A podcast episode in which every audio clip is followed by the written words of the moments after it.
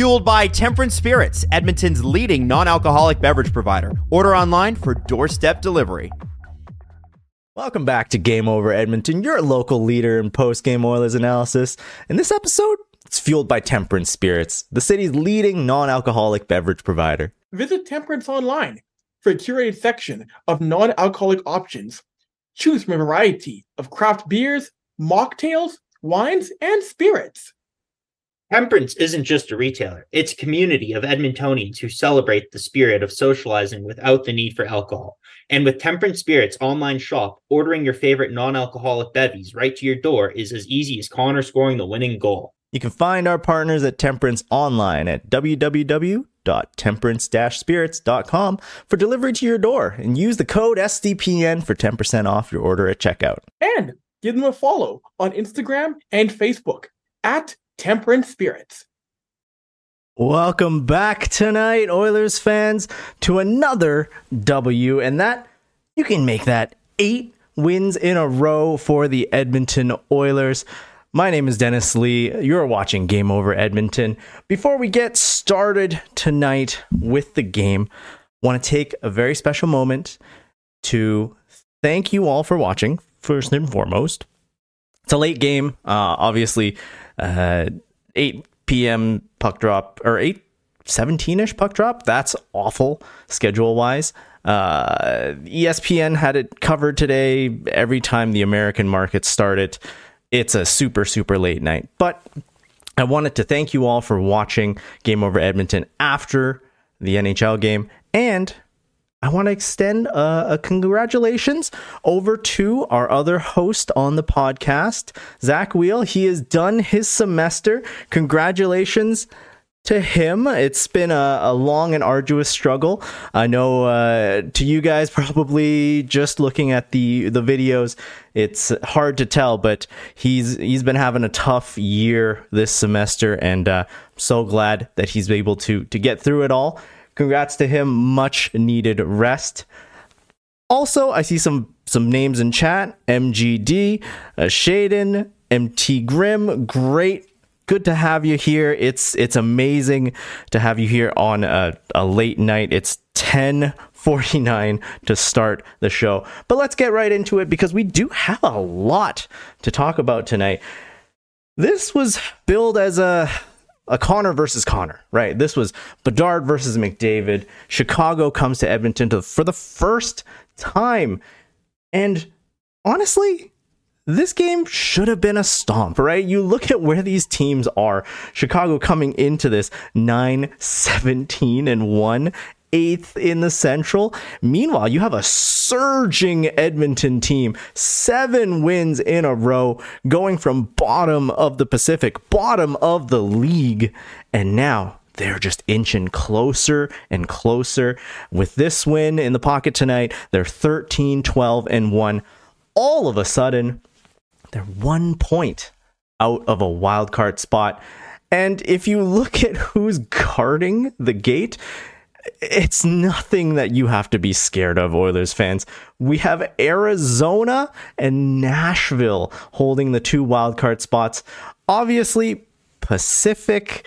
It's it's a tight conference in that top three. The Oilers right now are a very very comfortable fourth in the Pacific.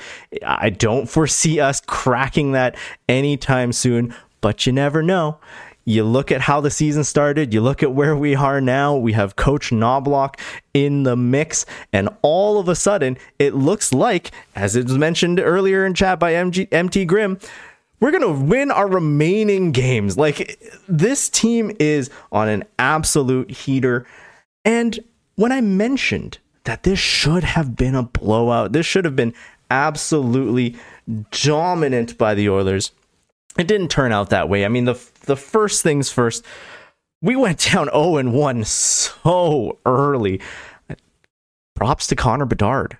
The kid is amazing. Like that shot early, well, relatively early into the first period, it looked like a nothing burger, right? And and those aren't guys, those aren't defenders that are rookies. They're not guys that are, you know, completely completely just letting people walk over them. It was Bouchard and Ekholm, and Bedard, Bedard zips this shot. Just a quick backhand forehand, so fast on Skinner. If you're not watching the game actively every time Bedard had the puck on his stick, you you could very much just look up next time and it's already in the back of the net. Like Connor Bedard is amazing. But don't get it twisted. This is an Oilers podcast. McDavid, he ain't taking this sitting down, right? Very much so. In the first period, you could see McDavid ramp up that intensity. And if you're a little bit older, like I am, you'll remember when McDavid first got into the league, it it was tough. Like, even though you have a generational player, if you don't have guys around him, you are not gonna be able to produce. Luckily for McDavid, he has those guys now. And early, early on, in retaliation for the Bedard goal, he just draws up all the attention, soaks it all up from the Chicago defenders, and zips it over to Nuge, who, again, another first overall pick. Don't forget, he went first overall. Uh, Nuge just in super tight and gets a shot up high over Mrazek. Really, really solid play. And honestly, the rest of the first period was kind of a snoozer, right? You you had a little bit from Foligno. Um, I think all of Chicago's offense, I think all game came from Bedard and Foligno. Like those guys were all that they could muster. But you see that when you have an Oilers roster that is a little bit deeper, that small difference pushes it over the edge. And at the end of the first period, Gagne, Sam Gagne, another Oilers first round draft pick slams home a Derek Ryan pass uh, after Kulak, of all people. I mean, Kulak is. I'm a fan now. He's just got the Jets going. He he had a great playoffs. He had the Jets going this. He had the the Jets going on this game. He drove so deep behind the net and just fished and held that puck until Derek Ryan could get that pass over to Gagne in front of the net. And that mirrored very much so the last Derek Ryan goal against the Devils, right? Gagne and Ryan, they seem to have this awesome chemistry. And uh, they're 34 and 36. I don't know if Derek Ryan's 36, 37. They're old, old timers, right? When we first signed Derek Ryan and when we first signed Sam Gagne, well, third third time we signed Sam Gagne, we always thought this is such a downgrade, right? Look at the wheels on these guys; they're they're dead, they're shot. How are these mid 30 year olds going to be able to play at an NHL pace? Damn, they're proving us all wrong. Derek Ryan and Sam Gagne are just finding this chemistry and they're able to find each other on the ice. They're both gritty, determined veterans. You saw later on in the game, Derek Ryan got crushed against those sort of partitions uh, in between the benches. Oh, that was that was hard to see, but I've seen it uh, in the past. And Derek Ryan, no matter how much you crush the guy, no matter how badly he gets thrown in the ice, he somehow gets up, looks around, shakes it all off, and he's good to go on the next shift. Uh, Riley in chat, great to see you, my friend. Gagne goals really light up the dopamine centers of my brain. Bro, it's been like that since 07. Gagne goals are just, I think, if you look at Oil Country, outside of the big three, right? Outside of McDavid, Draisaitl, and probably Hyman, or sorry, Nuge. Out of the outside those guys, Gagne goals have to be just like mm, pure dopamine rush, just an incredible amount of, of hype to all of oil country. And it's great to see him come back on this third stint with the Oilers and still produce this hard. Now, I mentioned the hit that takes us into the second period. DR gets crushed. And honestly, I think this is when you saw the fire in Edmonton, right? The first period, Chicago outshot them 14 to 8. Really early goal by Bedard, and then two goals in response. But Edmonton battled back, right? And now you saw in the second period, Kane just taking a couple of slappers. Foegele, Draisaitl, and Janmark, after a little shift, a demotion of Brown and Kane, Draisaitl just lit it up, right? He was incredible. They were bumping, they were shoving each other around. They were able to get quite a few opportunities until the Draisaitl pass for the 3 1 goal goes off of Zaitsev's stick. And Nikita Zaitsev just does not have a whole lot of luck. Mickinator in chat, Travis in chat. Great to see you all again. Uh, it's Oilers win against the team that they should, Mickinator.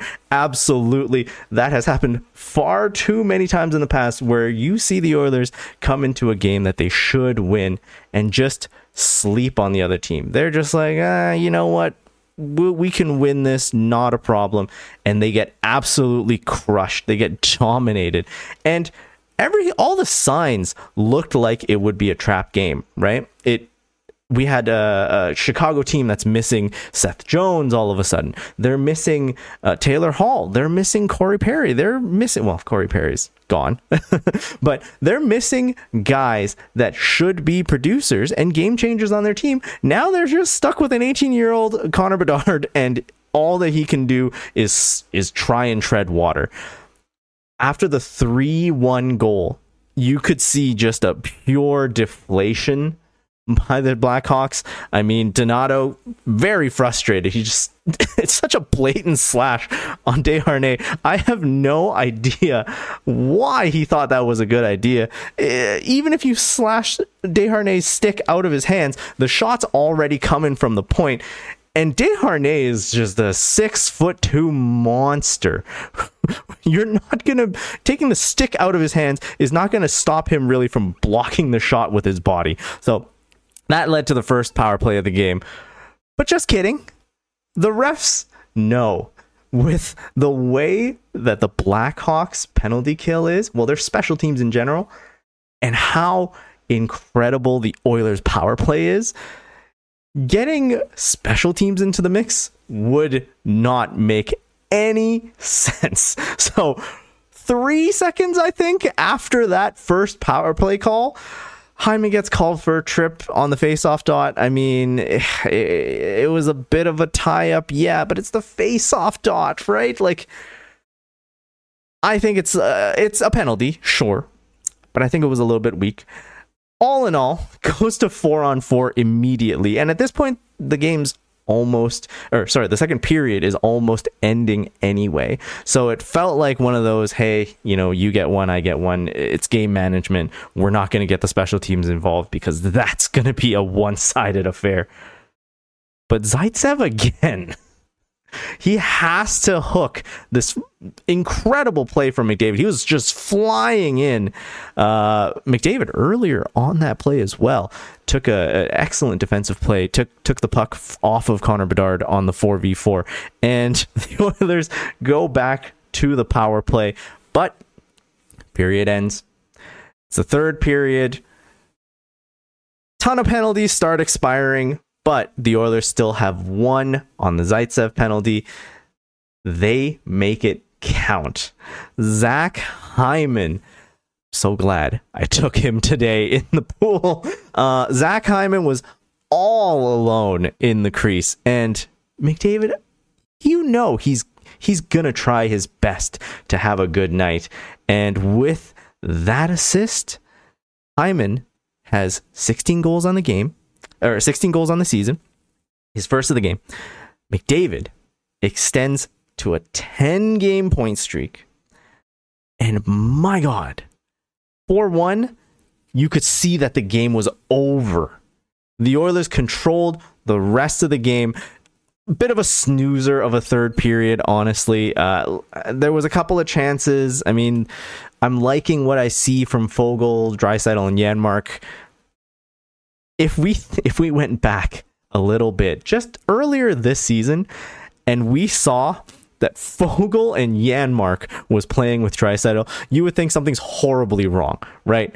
You would think, oh man, there's a ton of injuries. Kane's out. Brown is definitely not producing, which he still isn't. But you would have thought this is a this is a nightmare. Fogel and Janmark with Draisaitl. But I really liked that combination. I think in particular, Fogel and Draisaitl. Fogel really has surprised me this season. He's done so so well with anyone you kind of pair him with. He did well with McLeod. He did well with Draisaitl. He's done well when he's needed to on those weird chances with McDavid. Um, honestly, Janmark's there as a bit of a stopgap. He's he's he's a filler. We'll move on from him. Uh, he got a three point uh, night the other night, and he, he hasn't been bad, so I won't rag on him for a whole lot longer. But I really liked seeing that. I liked how Knoblauch even though in the past he has said that he would like to keep lines relatively stable, let people develop chemistry, he isn't afraid to demote people. He saw Connor Brown not having a good game. Uh, later on, Connor Brown would have two chances shorthanded. He would have another one on another penalty kill with uh, Janmark, like a two on one shorthanded, and flubbed all of them right? Connor Brown is just not having a good season. I mean, the the bounce back has not been there, but we've already passed the threshold of that uh, 10 game bonus. He's going to get paid next semester or next semester.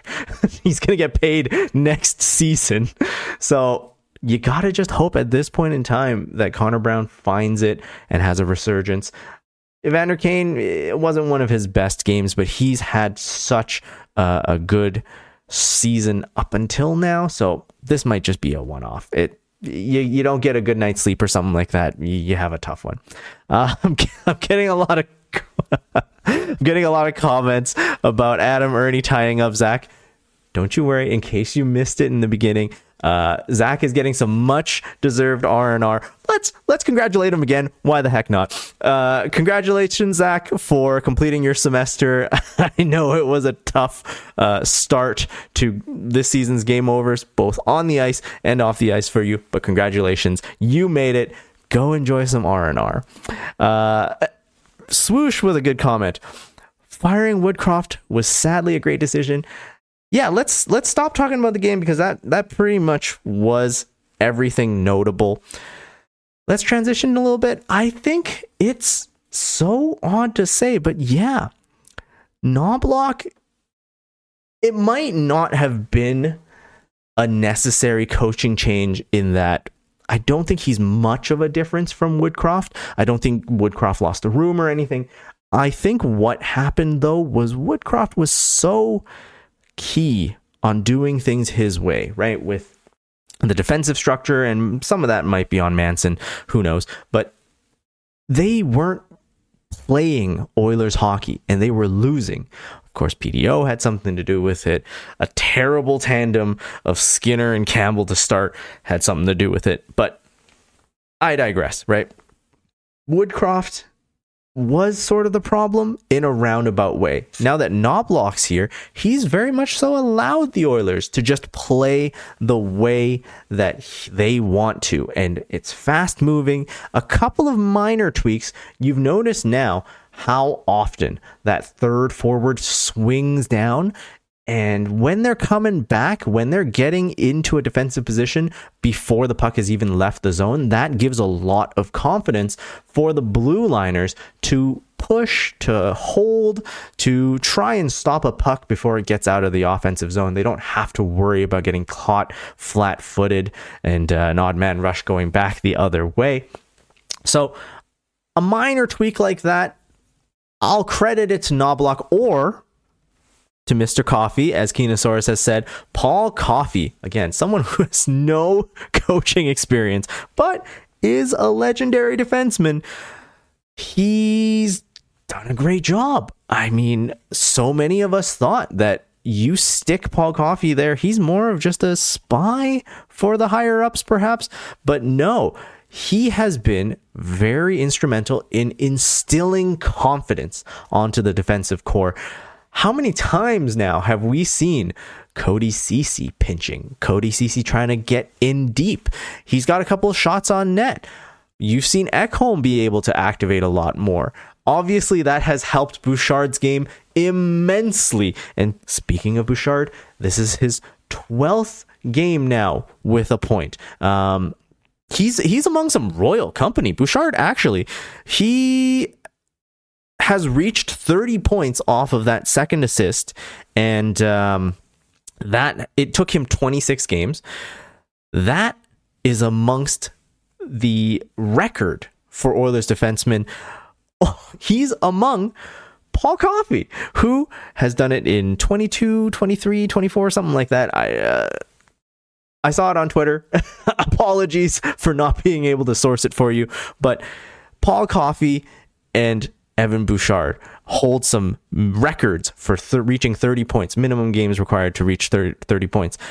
That is amazing company. And Bouchard, honestly, he's having such a good season. I wouldn't be surprised if he gets quite a few nominations. Um, I'm, I'm hoping if he gets Norris, then it, it, it's it's tough to say, right? Offensive defensemen, you see them winning the Norris a lot, and I would love it if he did because that means he'd had a very productive season. But he is on this bridge contract, right? He's he's still signed for one more year. If you have Bouchard playing the way he is, his next contract is going to be such an upgrade and he's going to make so much bank. But we'll see. Bouchard for the Norris. If it happens, I'm all for it. Uh, the other thing that's been coming up, and we can talk about this as well. The All Star game got announced. Uh, obviously, we already knew it wasn't going to be in Toronto, but the skills competition got announced today. We got a lot of details there. And last year, Skinner was able to go to the All Star game.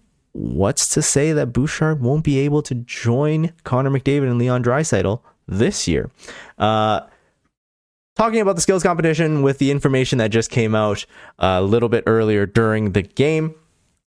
The NHL apparently contacted Connor McDavid and said, Hey, you are the best player in the NHL. What do you actually think is entertaining? What is a, a way to spice up the skills competition? Because it's been kind of a snooze fest, and I'm sure the NHL didn't admit that, but they know the skills competition is nothing like the NBA skills competition, right? This is such a snooze fest year in and year out. So, Connor McDavid, I don't know where he contributed, but the format is looking a lot better. And here are some of the things i am going to nerd out a little bit. It reminds me a lot about esports competitions, particularly the grassroots ones. You know, if you are unfamiliar with esports, right? There are oftentimes these side events, little little things that you play on the side. Sometimes there's prize money, sometimes there's not. And those are so incredibly hype. For the NHL skills competition, first things first, they've added a $1 million prize for the winner of the skills competition. Immediately, you're going to at least get some buy in from the players, right? I'm not going to show up and just be embarrassed for free, right? I always you run the risk of being embarrassed at the skills competition. So, I'm not doing that for free, but hey, now there's a chance to win a million dollars. And who's going to say no to a million dollars? The events still a little bit boring in my opinion. They're still the fastest skater, hardest shot, stick handling, one timers, passing challenge, and accuracy accuracy shooting. But here's the part where it gets interesting. So you go from 12 players down to an eight player. Eh, so eh, a bit of an elimination already. You're getting a little bit more buy in, right? If you squeak past into the top eight, then you get into the shootout. From there, the top six, if I remember, six players, I think, will end up going into the final event, the obstacle course. I'm hoping that it adds a little bit of hype. Uh, I remember seeing things. If you're if you're in the Smash community, I'm gonna go off on a little tangent. Sorry, if pure NHL fans, if you're if you're not interested in the other stuff, skip into the next segment. Um, there are things like Iron Man. There there are things like um, t- crew battles. There are things where you are taking little side events, attaching a small dollar figure, and most importantly, adding pride to it. I'm finding that if the NHL learns and adopts some of these things, not only will they have more player buy in, because now there's money on the line, but they also might get a little bit more crowd buy in. Think about the storyline where if your player got in and they were the eighth seed, right? How hype is it when you have a Cinderella story, someone who's eighth seed gets into the final events? Suddenly gets into the six seeds, suddenly wins the whole thing. Could you imagine? Just the stages of elimination will give a lot more hype to the event. Of course, it is still going to be in like February in Toronto. It's winter. I mean, I don't know how many people will be that interested in going to watch live. I'm I'm iffy. In the past, I would have never watched the skills competition. Now, you know what? I might give it a go. They still have to fix the actual All-Star game itself though. like let's be honest. There's there's nothing entertaining about watching players not wanting to participate in a game and being forced to do it so many players like Ovechkin just give me the penalty. I'll I'll just sit out for a game. Might not want to do that this year with the year he's having, but I digress. All in all, let's let's move on. I I, I had a little tangent there. All star break wise, it's going to be a good time to rest and recuperate. Obviously, the Oilers had a small amount of time to rest themselves, but now they're going to find themselves in the thick of it. Uh, there's a ton of games coming up on the schedule. And if they're like this one, oh boy, it's gonna suck. Um, we have Tampa Bay coming into town next, and it's it's on Thursday. Tampa Bay, then Florida, then the Islanders, which is not too bad, but then the Devils again and New York. That uh, the the New York uh, trio are is going to be a road trip those are some intense teams. Tampa, Florida, New Jersey, New York, right? They are going to be tight. And if, if they manage to hold this winning streak, you know the target is going to be on their back. So it might be a tough go for the Oilers in the next little bit. Can we get to eight or sorry, can we get to 10 wins in a row? I don't know. But you know what? I'm happy because now we are over 500. There's some tough battles ahead, but you got to push through them eventually. Uh, this is going to be a solid test for the Oilers. Right now, we are one point out of the playoffs. Tampa Bay, that could be the time when the Oilers find themselves in a playoff spot for the first time this season. I'm hoping for it to happen. I mean, like if you look at the trials and the tribulations that this team has had early on, I I just wish nothing but the best for them. Um, if if they're able to make it during this push, that's fine. If they don't, if they falter a little bit again and they start losing a couple of games, guys, it's not the end of the world, right? We've now climbed into a position where we can afford to have a little bit of a downturn. Um, I'm hoping still through the rest of the season we can win two out of every three games. But if there's a short short stretch that happens, don't panic. Oilers fans, we are back. We are back in a big way, and and I, I'm I'm hoping that they win on this trip. If they don't, so be it. We'll look into the Pacific again near the end of the year, and uh, hopefully we'll be in a wild card wild card spot by then. To end, I wanted to jump into the press conference, but while you guys are sending me some questions, I am going to quickly talk about the situation down in Bakersfield. Obviously, it's not ideal. You have Jack Campbell down there. He's still battling. He had a game today where they lost again by a score of two to one.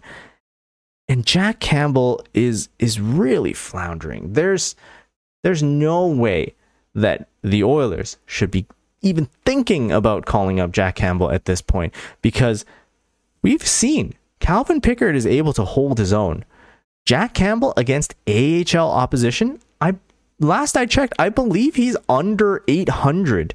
So that is incredibly difficult for the Oilers. You now have to again shop around for a buyer, which isn't going to come cheap to take Campbell's contract, or you're going to have to wait until the end of the season to buy him out. Not to mention how painful it will be to have that dead money uh, during the years of McDavid and Draisaitl. Broberg, another person who was sent down to Bakersfield. I think it's a little bit of a different position for Broberg. He just needs ice time. Staying up here, it's not healthy for him, right? Even though Broberg is able to play both sides relatively competently, he's not getting past our current six. Vinny Desharnais has really been playing incredibly well this year, and I don't see Broberg being able to steal that spot from him. So I think this was the right move sending him down. He's played 3 games already down in Bakersfield and so far he's he's been doing okay. He scored today's lone goal in Bakersfield. But that's it for the Bakersfield report. Let's get some questions in the post game presser. So, Luke Venerables, I hope I, I hope I'm saying that last name correctly. Knowing how long it has been since the Cup came to Canada, would you prefer your favorite American team won the Cup or your most hated Canadian team? Luke, there is no way I am ever gonna hope that Calgary wins a Stanley Cup. So I am going to go ahead and say, forget it. If the Oilers are not in the playoffs, if the Oilers have been eliminated from the playoffs, the rest of Canada can drop off. I do not care. Just give it to an American team. I want to see the Oilers win the cup, and that's it. No more other Canadian cities. The Oilers are going to be the one to break the drought. Sorry, Toronto fans. Uh, Mickinator asks, How long do we have to keep Connor Brown before we bench him or send him to the minors? That's a tough one.